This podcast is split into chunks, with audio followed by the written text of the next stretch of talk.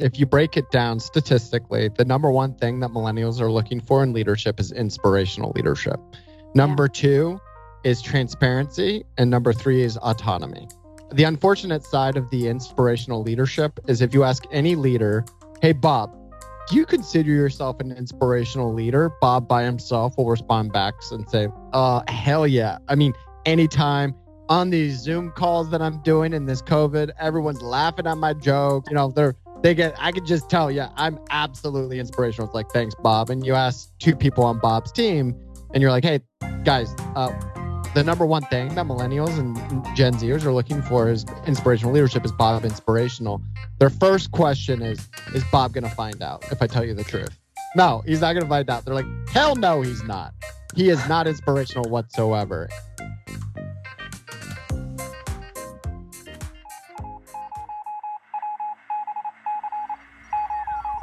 This is the Angles of Latitude podcast, session number 174, with the Millennial Whisperer, Chris Tuff.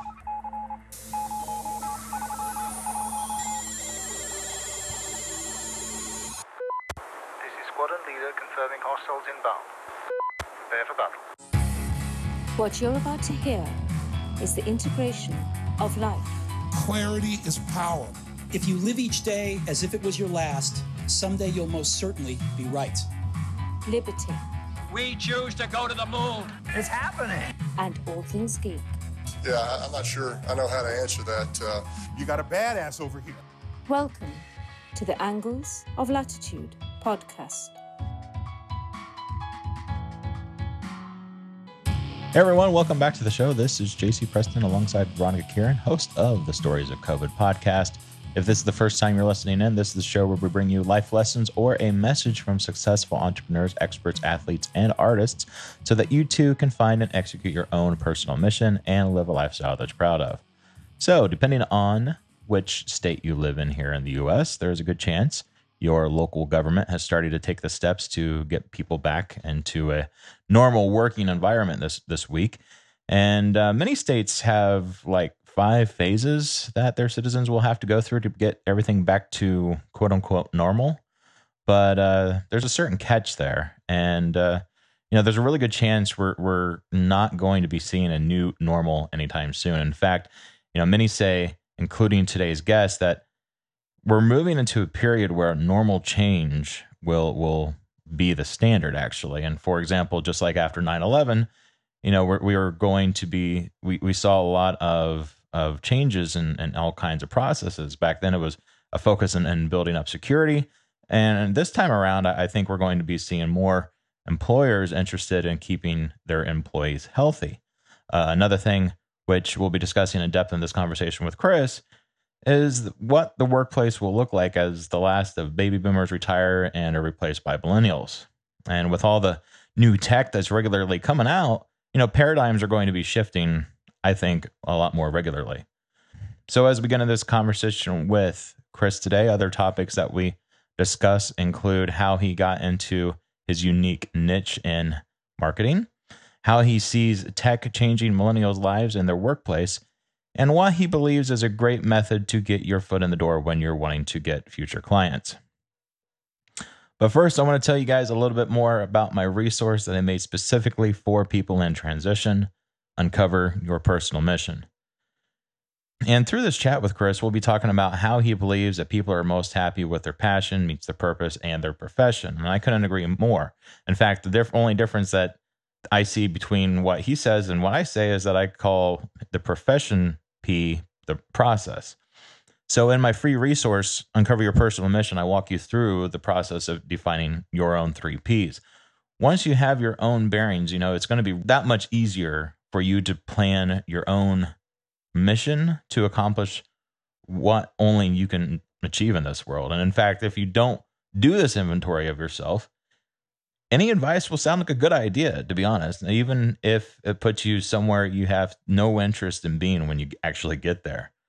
So, if you want to help finding your own three P's, you can grab this guide for free at newinceptions.com slash personal mission guide. Again, that's newinceptions.com slash personal mission guide. All right. Remember to subscribe to the show on whichever platform you're listening in on. Uh, as you guys know, my favorite player is Castbox for Android and iOS as well. Uh, feel free to leave a review on that app too, because comments and reviews really do affect the chance that other people find the show. And also, if you leave a review on Apple Podcast, I'll be sure to read it in an upcoming session. If you guys have any questions about scaling your mission based business, you can email us at heyguys at newinceptions.com. Again, that's heyguys at newinceptions.com. We'd love to hear from you. Show notes and show note extras of the show can be found at newinceptions.com slash 174. And as always, I'll be on at the end of the show to fill you in on anything we might have missed. Hey everyone, welcome back to the show. This is JC Preston alongside Veronica Kieran. Thanks for being here with us today. Veronica, how you doing? Hey, I'm good. How you do? Good, good, good. Just uh, another day in this uh, COVID nineteen infested uh, time, but mm-hmm. today's actually going to be a pretty interesting show, and I think the audience is going to really find uh, pretty fascinating. You know, everyone is is really going through this pandemic, and you know, some see it as a crisis that's going to trigger the the potentially the next Great Depression. Well, you know, there are others that are seeing it as a period to understand what's fluff in their lives and or businesses and, and restructure things in a way that will give them better results in the future. And while to some that might mean being more efficient and productive on the same business model, others are gearing up for a new economy altogether. Uh, they've actually realized that for their company to make it, they're going to have to pivot and learn how to mitigate this new uh, world we find ourselves in. Yeah. And one of those things that companies should be prepping for is uh, the next big generation of workers, millennials, because uh, we're the largest generation and we're taking over culture of business as baby boomers are retiring.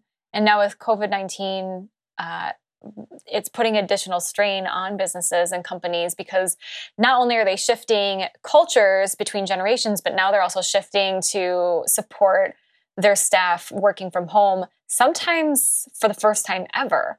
And mm-hmm. so we're getting curious over here if the pandemic will push more baby boomers towards retirement and thus shift kind of in a dual way towards more millennials in the workforce as well as uh, working from home.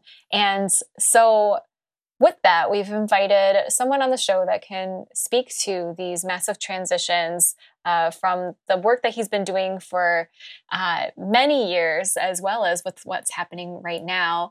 Uh, he was the first marketer to work directly with Facebook in 2005, um, and he's the one of the foremost thought leaders in the digital space. He is Chris Tuff, and he can be found at themillennialwhisperer.com. Hi, Chris. Welcome to the show. Hi. And actually, the best way to get in touch with me, the most responsive place for me is uh, on Instagram. And I'm at Tuff, T U F F 22. And uh, anyone that reaches out or has questions, follow ups, or wants a free book, just hit me up and I will do my best to get that to you, uh, usually within like minutes, uh, which, which, which is a little bit frustrating to some people around me. But um, yeah, no, thank you guys so much for having me on. I'm, I'm super fired up to not be talking to my wife or children right now oh. and be talking to, to, other humans. I love it. Other humans still exist. totally. Well, I mean, you know, one of the one of my big things is, and we'll talk about it, but you know, my big pivot as a leader was really going from being the tip of the arrow of my ad agency, 22 Squared, we're 390 employees. Um, I'm a partner there. And I went from being kind of like the Don Draper to uh, really kind of going through some life changes and and reorienting myself around empathy and connection. And for mm. someone that thrives on my fuel is empathy and connection. And to be stuck at home, um, it's it's really and I'm one of the biggest extrovert. I'm like way off the scale You're in terms an extrovert? of Are you uh, sure? Yeah, I know. I know. I know. surprised about it. So I, I really appreciate you guys giving me a reprieve and and listen, like with everything that's going on out there, like I'm not gonna say that. You know, when I first approached this, I was like, oh my gosh, this is gonna. I'm gonna create some side hustles. I'm gonna deepen my relationships with the you know some of the people that I'm courting. You know, one of the best things I've ever heard was crisis catalyzes change, and it mm-hmm. also forges bonds, right? And mm-hmm. So I was like, yeah, I'm gonna do that, and then I'm gonna write my next book and like all this great stuff. And like after three weeks, I was like, oh my gosh, like uh, this is this is really tough. Like uh, this is this is much tougher than than I anticipated. But I do believe that you know there's a lot of good things that will come out of this, and um, you know companies are being forced to to learn and adapt, and uh, sometimes it does take these things to you know the number three thing we when we'll talk more about it but work flexibility it's the it's it, when i go into companies like nike and some of these other ones that i've done some um, consulting with it's like the, the the quickest thing that you guys can put into place right now that will have a significant impact on the millennials and gen zers is flexible workplace you know uh, having a flexible workplace. Allow your people if possible you know obviously dentist office and there there are some exceptions to that but do everything you can to allow people to work from where they want to work. And um, you know, now here we are, uh, a little bit later, and now everyone's being forced into it. So, right. Um, thank you guys so much for for letting me connect. For sure, for sure. So, Chris, you're actually a year older than I am. I uh, I graduated high school in 2000, and so that technically makes you a fellow Xennial. Yeah. Uh, so let's let's talk about that for a minute. You know, I think it, it was always put me in a unique space because you know, really for us, we were part of the old way of doing things as we were growing up, but part of the the new ways of doing Sure. things when we got into the the working world, right? Yeah. And it, it's amusing, but as I was growing up through, say, I would say my mid twenties, it always seemed like the the year of students behind me were always getting the the perks. They got the new tech, they got the the remodeled rooms in the schools, they got the remodeled um, dorm rooms at college, and you know, here's here's the kicker: they were the class that started to get you know those participation trophies, which I think they even poked fun at in a movie uh, back in 2016 called "Get a Job." Yeah.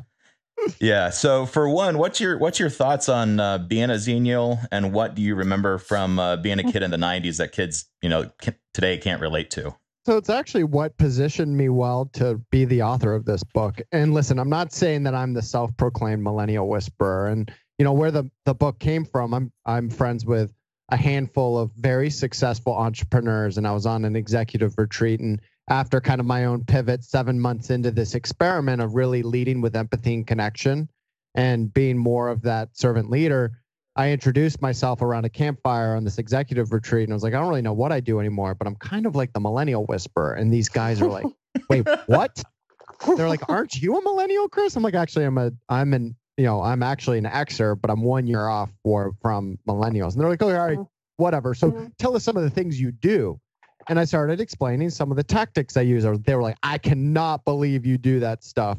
And it was three mm-hmm. weeks later that four of the 14 called me and they were like, Chris, I don't know what you're doing, but this stuff works. I just started implementing some of these tactics and it works. And, you know, I think you bring up some good points, right? Where it's, it actually puts us in a good position to be a little bit of that liaison between the transitional pieces of Xers and millennials. And one of the things that we hear time and time again, and now we're hearing it with the Gen Zers, is that, uh, you know, they're irresponsible. It's I used all of those negatives Mm. at the cover of my book. They're you know entitled. The they're I'm looking at my book now. Self-absorbed, blah blah blah. Right, and uh, it's we've got to stop using millennials and now Gen Zers as synonyms for young and inexperienced because the truth is is that they're young and inexperienced, and instead we've got to embrace them for what they're great at. And so you know I want to help I've been acting as a little bit of that catalyst of okay, where can we meet in the middle on this stuff, and what are some of the things that millennials and Gen Zers can do different,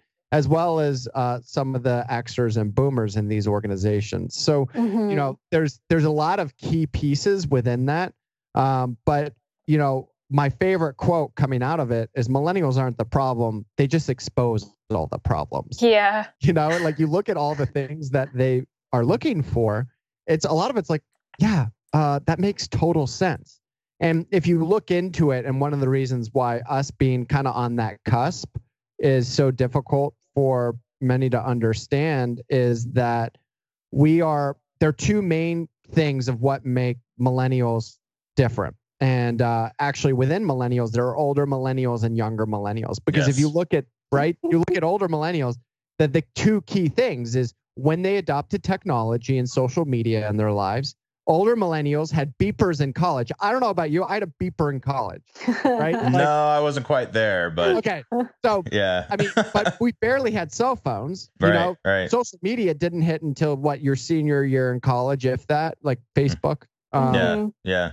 And so, you know, that's one of the big things. And the younger millennials were given a brand new iPhone with a Snapchat account on it. And so that creates very different generations as well as, um, you know, societal uh, shifts in how people function. And then the other piece is when 2008, the recession of 2008, yeah. They're yeah. them or their parents. Older millennials were actually in the job market and fighting for themselves. And younger millennials saw their parents lose their jobs and then inherited all of this debt. And now we're at a very transformative time with COVID where we now have another event that is forcing uh, some of these massive shifts of what will define these new generations. And Yeah. you know, we can either embrace some of those things or we can just talk about how horrible it all is. I I I choose I always choose light. So S- silver that's linings. Yeah. totally. I mean, seriously, like we have no other choice. So let's just let's let's let's roll with it. So when did you realize that you know the you had an interest in marketing? Because it seems like you've managed to actually stay pretty tuned in with that being your your career for the most part. Great question. And uh, so I I graduated from Vanderbilt with uh, a degree in hu- applied human psychology and a huge ego. And I went up to Boston to try to find a job. And 64 failed job interviews later, I came home back to Atlanta with my tail between my legs and zero ego and um, an understanding, a little bit more of an understanding as to what I wanted to do. And it was my lucky 65th job interview that I interviewed at a small digital shop. You know, this was right out of um, coming out of the dot com bust. And it was called Moxie Interactive. Uh, they had 12 employees. And I was like, okay, I think this is it. Like, this is actually where my passions live. It's a little bit creative. It's a little bit, you know, it's, it's highly interactive with people and it's uh, it's cutting edge in terms of technology. So I kind of fell into that, and I had five lateral moves there, literally five years in a row. I made twenty eight thousand dollars a year. I was I was in the account side. I was a creative. I was the worst copywriter that's ever been in advertising, and then um, I kind of fell into this space of uh, the emerging media. It was right as Facebook was going from uh, colleges into the general public, and our big client was Verizon Wireless. Okay. And so we, I got to work directly with Facebook on their first products uh, as it kind of they started to experiment with some of these new things, some that had massive backlashes. Um, but it was also around that time that viral videos were becoming famous. And so the owner of the agency came to me was like, "So Chris, our client Verizon Wireless, this is Chris Pinto, who founded Moxie. And at this point, we had grown to 400 employees. And so she goes to me, she was like, So, Chris, there's this thing called a viral video. And if you can get a viral video, then we can prove to Verizon that we can make it. I was like, Awesome, bring it. Let's do it. What's a viral video? She was like, uh, Well, if you get a million views or more of a, of a video that you create, it's a viral video. I was like, Okay. Uh, and it was right around that time that I'd been courting my wife oh so patiently for four months. And I was like, I'm going to put a ring on this. So, what if I actually filmed my engagement to her? And then that way I can send it to our families as well as it being the viral video. And so I was running down the streets of Atlanta. I got a guy who was uh, a part time cameraman for the real world on MTV, set up these cameras, one in a tree, and I pretended to sprain my ankle at a certain point as I was running down next to my now wife. And I went from spraining my ankle to popping the question. And it was a three and a half minute scale of emotion that the internet hadn't really seen before. And so I Hmm. threw it on ChristopherTuff.com, sent it to our family members. We ended up getting 7 million views.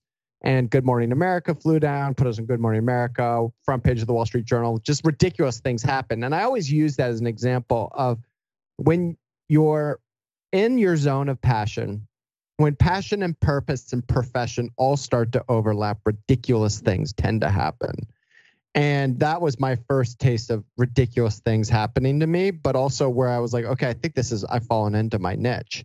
And I I I, I leveraged that all the way through. That then took me to my agency 22 Squared, where I've been for almost 11 years. Um, but one of the things that I like to emphasize to everyone is, in one of my messages in the book, is allow your people to pursue their side hustles because you know if you look at in this this idea of currencies my currency has been for so long i was the digital and social guy i was one of the first guys on the scene i had the viral videos i had all of this stuff but my interest started to change my passion started to evolve as i was kind of you know maturing as a human being and uh, i then as my side hustle, started writing this book, The Millennial Whisper, which then became a best-selling book, and you know, opened up doors for the agency to you know massive corporations, blah blah blah. But one of the big things is that you know if you look at that plinko, kind of like I call it the plinko game of life. With each kind of plinko, there's a meta tag that's attached to you that that you're kind of becoming an expert on. That hopefully is in line with your passion and your purpose. Mhm. And so the key to evolving that though is to we we're always evolving so embrace those side hustles and pursue those side hustles and make sure that you're allowing your employees to do the same thing and if you look at the world that we've been living in pre-covid it's been a little bit la la land right and one of my rules is what i call my 70-30 rule which is regardless of what you see in your Instagram, and um, especially as you look at younger millennials and Gen Zers, there's this idea that everyone lives this perfect life with the perfect Mm. job, and you know it's um, it's completely ridiculous. It's this ruthless pursuit of perfection, and I say no. Replace that with a ruthless pursuit of passions, and understand that 30% of your job is always going to suck. 70% of your job should fuel you up and fire you up but the idea that it can be 100% is absolute BS. So, on their first day, I will actually sit down with all employees and figure out of your job description what's in your 70% zone of awesomeness and then what's in your 30% zone of suck.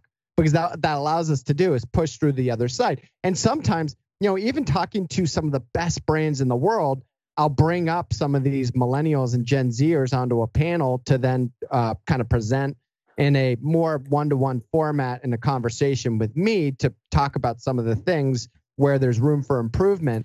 And we'll talk about some people are like yeah it's actually 30 70 the other way. 70% of my job sucks. Whoops. and and that's where it's like okay you guys definitely need to help these people support their side hustles because it's with that that we evolve our currencies most efficiently. So i digress. So I can see how uh, why Tommy Breedlove wants me to connect you with uh, Mark Nathan, who wrote the book uh, "The Delusion of Passion: Why Why Millennials Struggle to Find Success."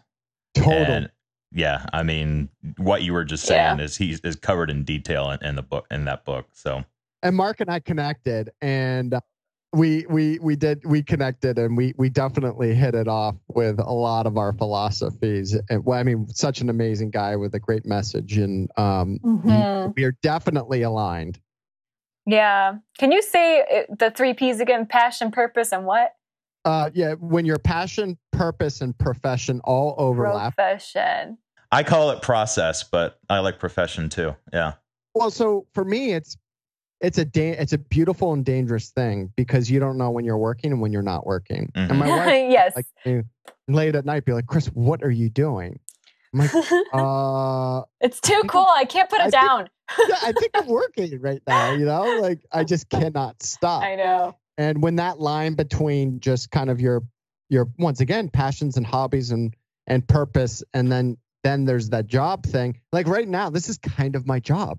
Like how cool is it that I'm talking to you guys right now, connecting about awesome things, and and that's kind of my job. Like that is that I I think, and that's the generational difference that older, like especially older Xers and Boomers, there was always this mentality that your job's gonna suck all the Mhm. time, right? Like Mhm. it's like I just got to endure it. I've just got to get through it. And it's funny. I, I ran into someone right before all this stuff hit. It was right as things were starting to buckle down. It's an Iranian. He's an Iranian gentleman.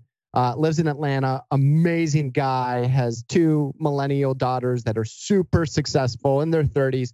and uh, we were talking about like just hey, what's been going on? And he was like, oh, I've been in Paris, I've been in whatever. I'm like, awesome, like that sounds great. He goes, oh no, it was for work, and I was like, wait, does that mean? Does that mean that it Yeah. can't like those are the most ridiculous places I've ever heard? Does that because it's for work, it means it can't be fun? I look forward to work trips. He's like, You do? I'm like, oh my gosh, we've got so much to talk about, Shuruk, but now is not the time because I will I will start getting too passionate and excited about it all. But it is Yeah. it's really interesting to look at, at what's changed. And you know, you look at what's happening right now, and I think what people are going to be discovering is that they're being forced forced into an entrepreneurial track, whether it be through furlough or um, kind of some of the downtime and what's happening at home. And I do truly believe that amazing things will come out of this. Um, Yeah. And from a work standpoint, I mean, obviously, with the fear and the amount of horrible sickness that's happening all around us, it it is very stressful and heartbreaking. But there will be silver linings in this thing. And so that actually is the perfect segue into this question that I wanted to ask because um, just like you said before, like millennials and now Gen Z get labeled as like they're not serious enough. If you want to engage them, you have to make work fun. And it's like all this idea of fluff, um, which we know isn't true.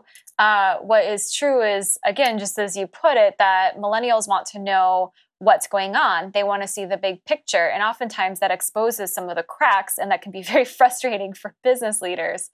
Um, but that's how you get millennials truly engaged in their work is that they can see where they plug in in the entire system.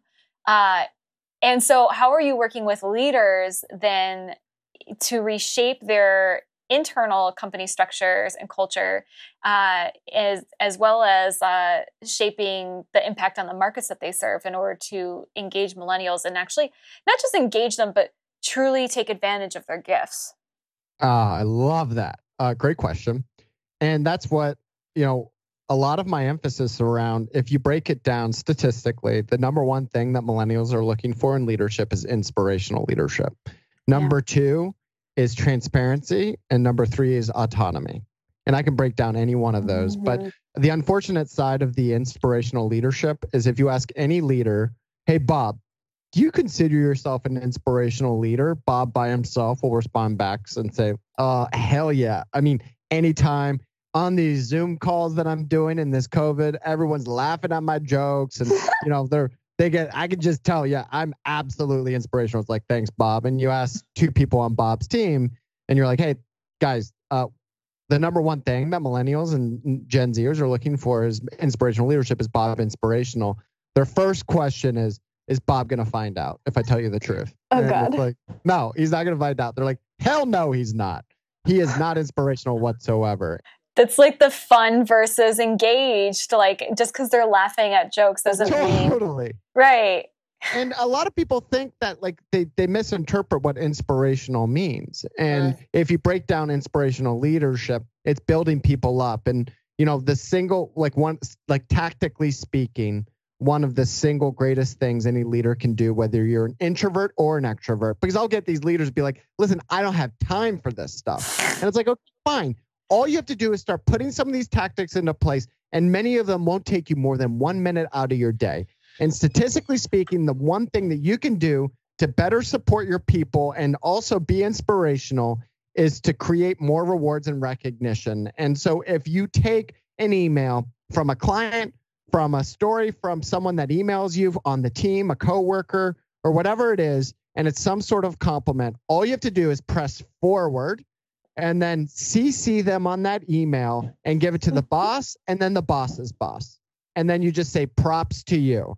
And it literally that takes no more than one minute.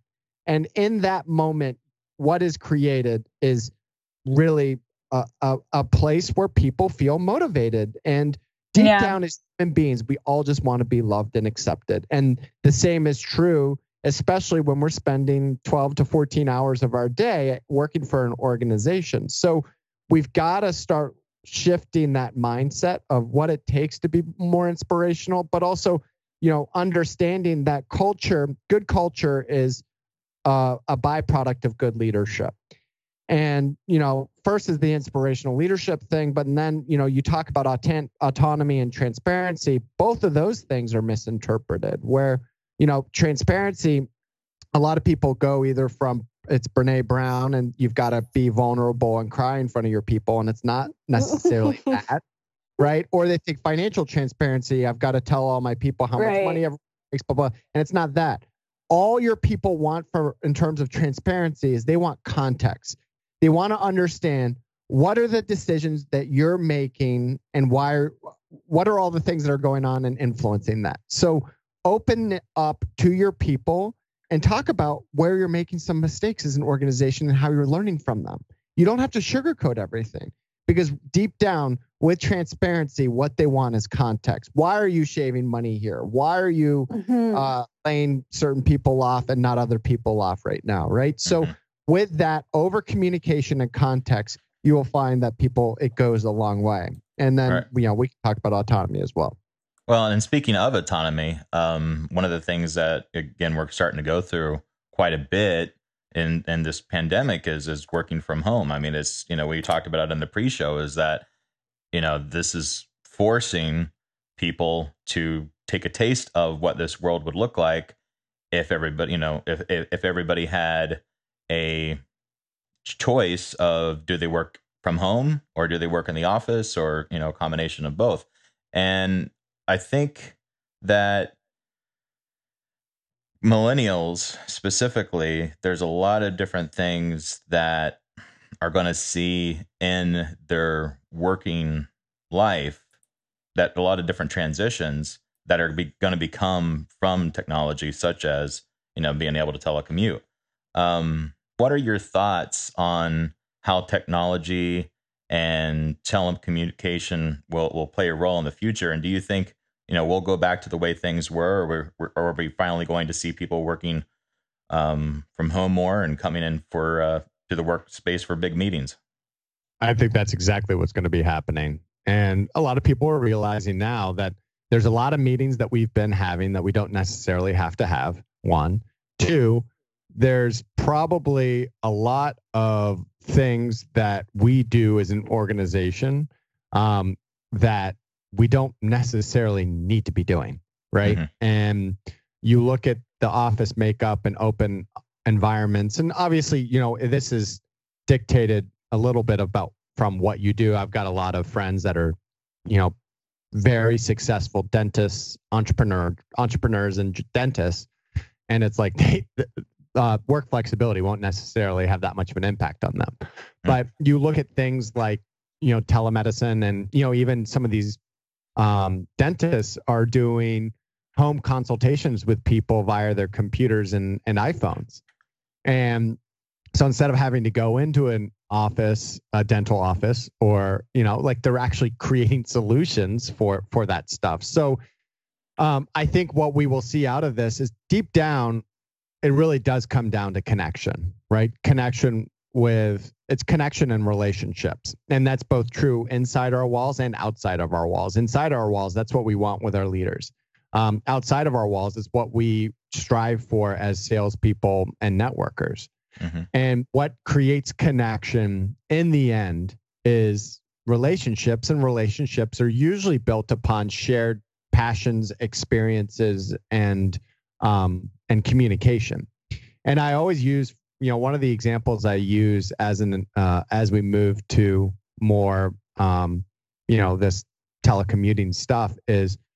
I had a story where I went up to Snapchat in New York with a coworker, and I was going to visit a buddy of mine. It was right after they had IPO'd, and um, you know, they'd suit ridiculous uh, digs up there, right, with like a penthouse and like open bars and like just com- Mm. over the over the top. Mhm. And uh, I was like, oh, we got to go check it out. We'll go hang out with my buddy Adam. And so I go in, and my coworker Christy, I give Adam a huge hug, and I'm like, Adam, how's your seven month old daughter? Blah blah blah. And Christy is kind of watching along, be like, "Oh, bro fest! Like, what is this? Like, oh my god!" And she goes, finally, like, she's like, "How long you guys known each other?" I was like, "Adam, how long's it been?" I knew him when he was over at Facebook, um, from what back in the day.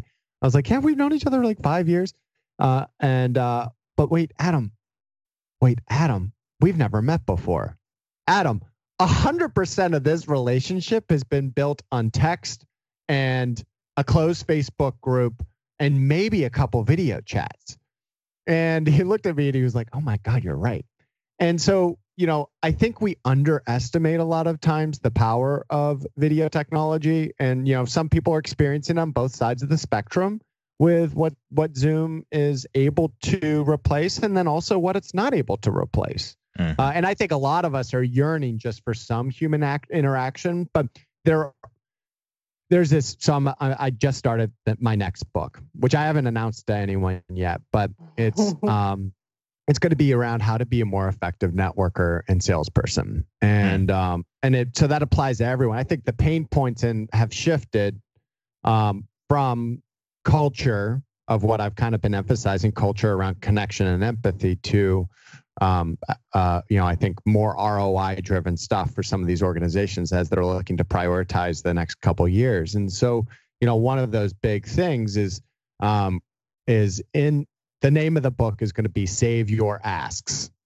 And Save Your Asks is everyone's got one ask in them, right? And as we're looking to create these relationships, a lot of people will go out of the gates and you know you see it in linkedin or you see it in the email or whatever and it's like they they come in for an ask and it's like really dude you're gonna waste your ask now on that it's like uh, and, and, so one of the concepts i bring up is this this um this concept of shawshanking and uh Shawshanking was introduced to me by a really good friend of mine. His name's Jason Beckerman. He has a big technology company in New York. And after he closed a deal with me, a big deal around the social media space and ad buying and what his company does, I turned to him and I was like, Jason, dude, I'm the most ADD guy in the world, right? like I I'm impossible to pin down. How the hell? I've known you seven years. Did you do it? And he goes, dude, I Shawshank your ass. And I was like, Shawshank, what is that? That sounds like something I want to know about and he goes, you know, Shawshank Redemption, it was a letter a day, a letter a day, a letter a day. And Chris, whether or not you realize it or not, in the last seven years, every single week I've had some form of interaction with you. And that's been on yeah. email, that's been on Facebook message, that's been on Instagram message. But every single week I've had some form of interaction. Now, I wasn't asking anything of you.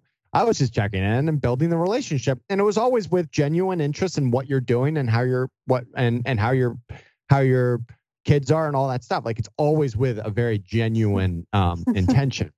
Mm. And I was like, dude, I just got a call from one of the largest companies in the world.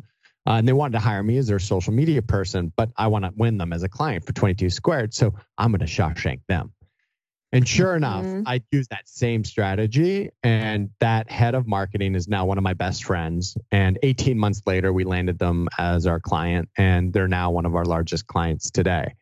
And so, you know, I think as you look at whether it be technology or adopting new ways of of just functioning and working and connecting, it's that most of the things that we have wrong are our approaches and strategies, right? Hmm.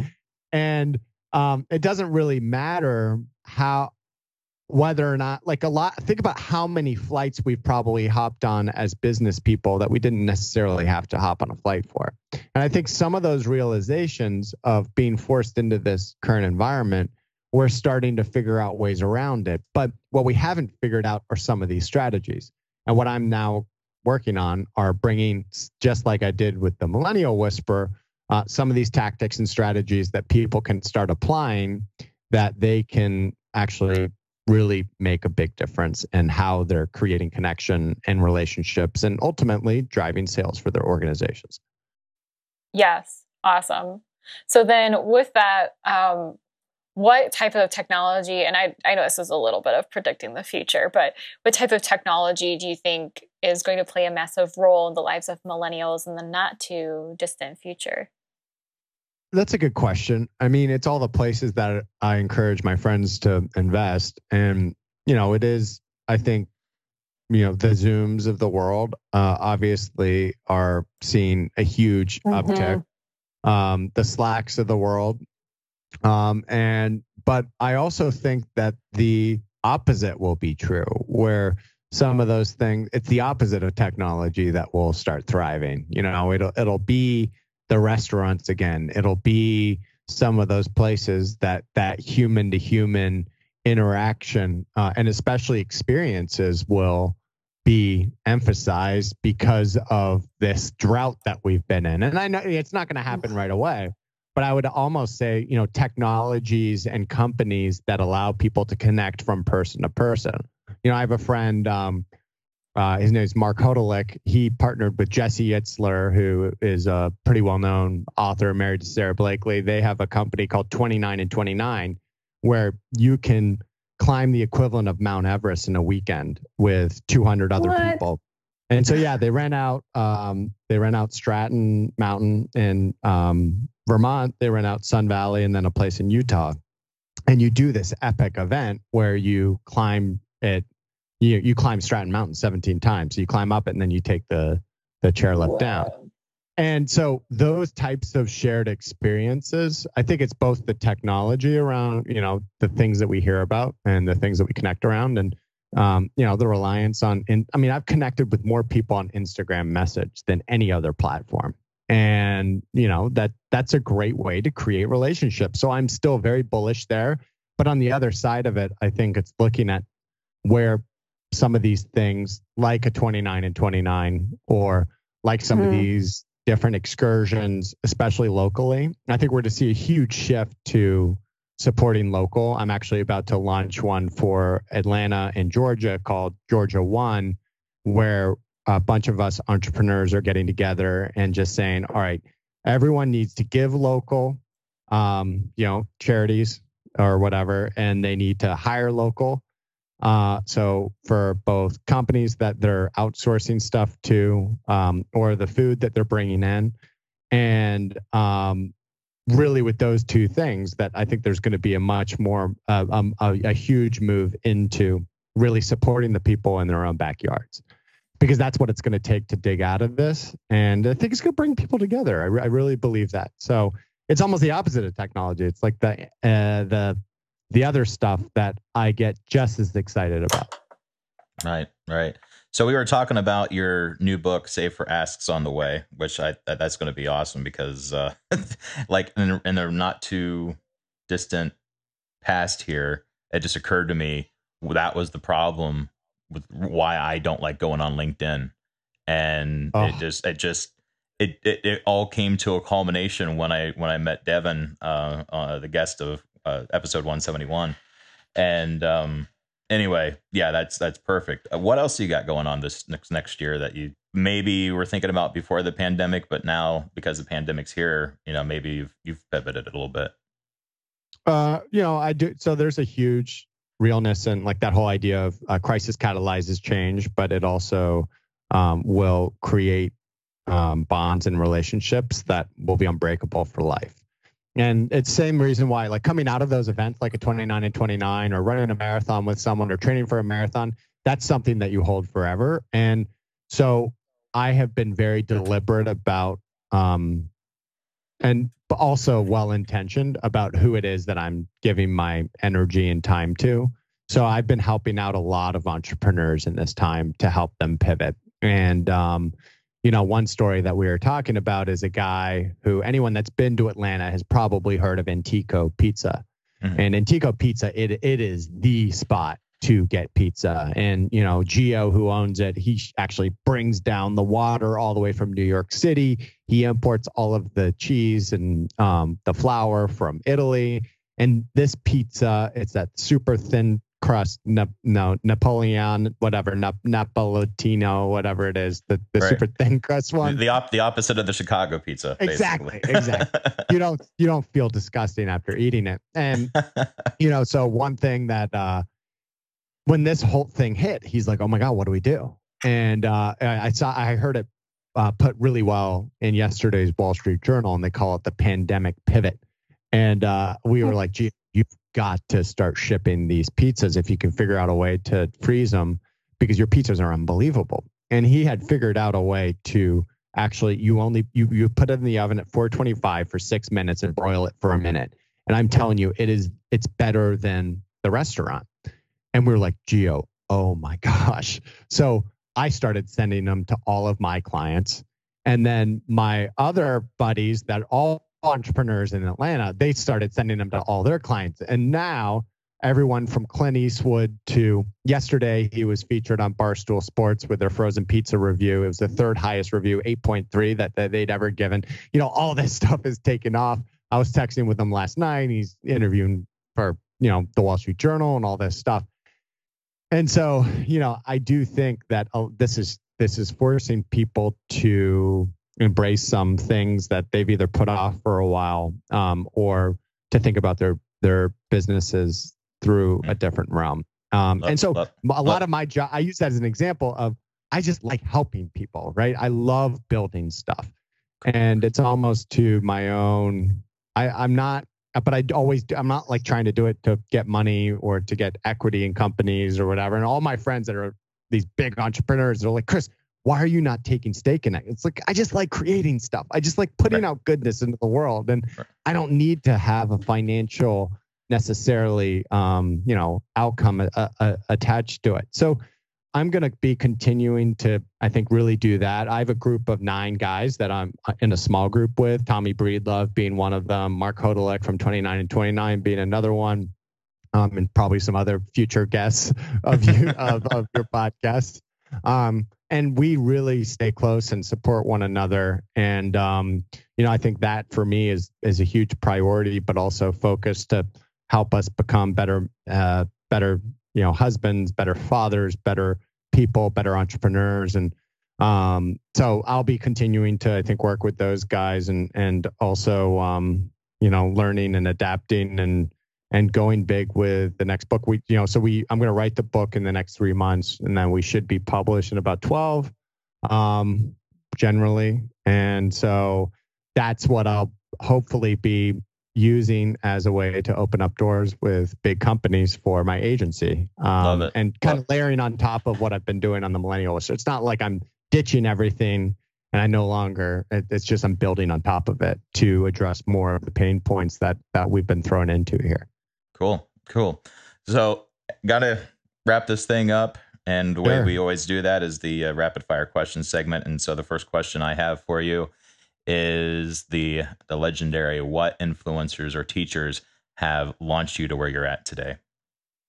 So, I mean, it's funny that you use the word legendary because, I mean, one of the people that has been a huge catalyst for everything that I've been doing is Tommy Breedlove, who uh, recently wrote the book Legendary, Right? uh, which published, uh, it was Wall Street Journal bestseller. And I think it published about uh, a month and a half ago.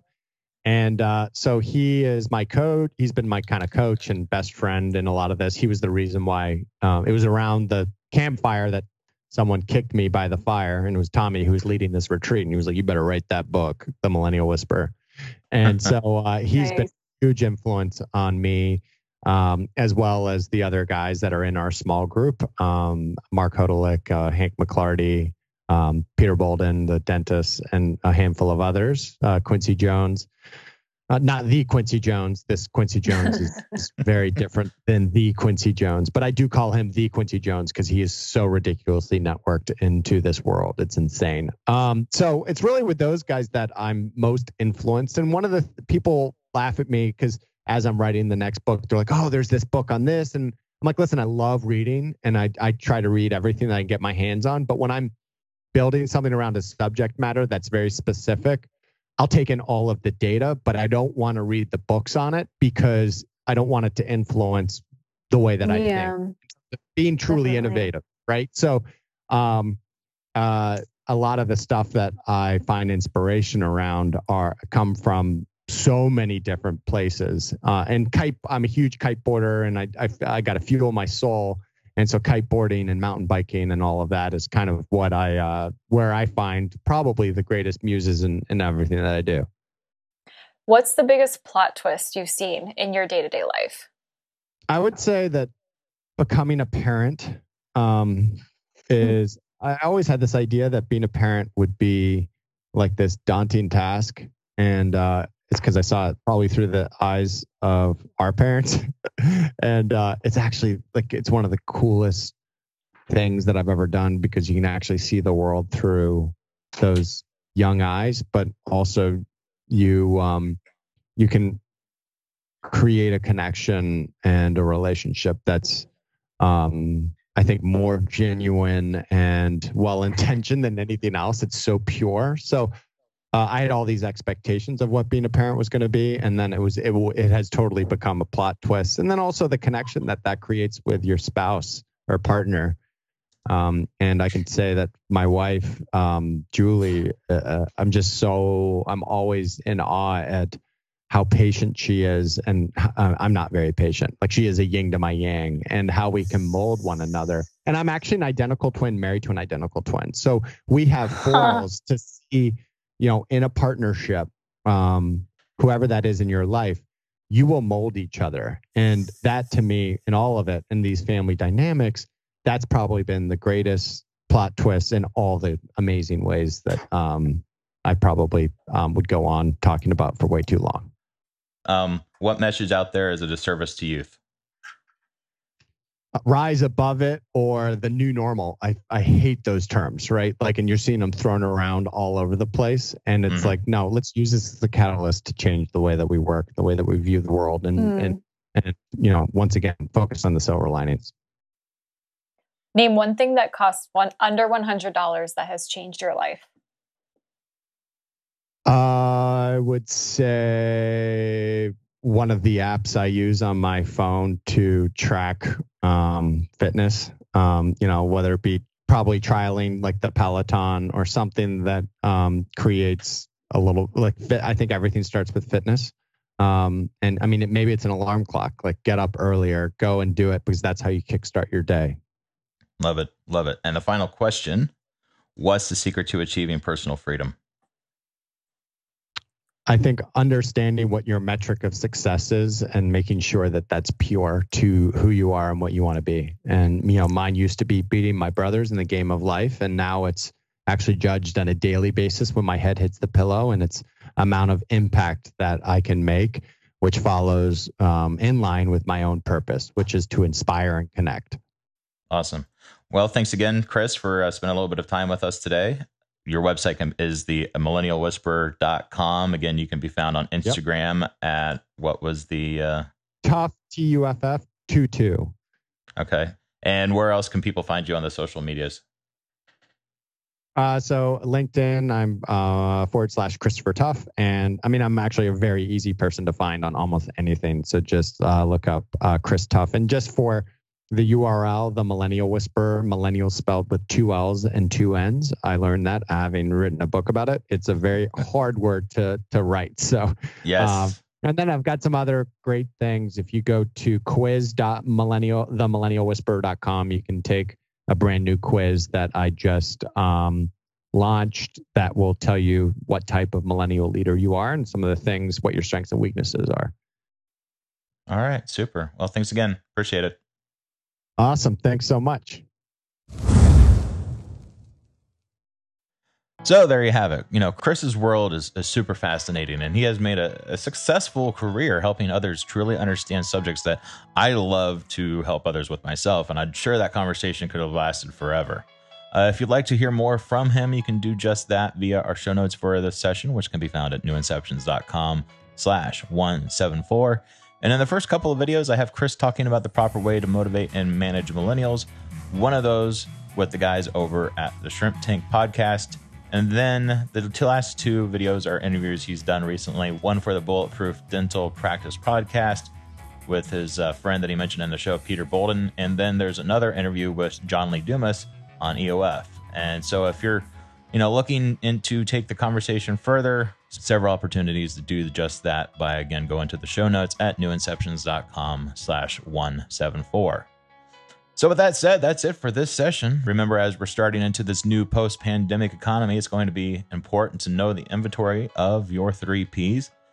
Find out what they are with my free guide uncover your personal mission which again you can grab at newinceptions.com slash personal mission guide so that's it for this session. Thank you for uh, spending a little bit of time with us. And as always, we appreciate you guys joining in. Until next session, dig in, have fun, and take care on whatever you're creating.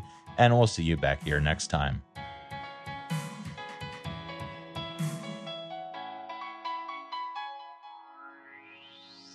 Thanks for listening to the Angles of Latitude podcast.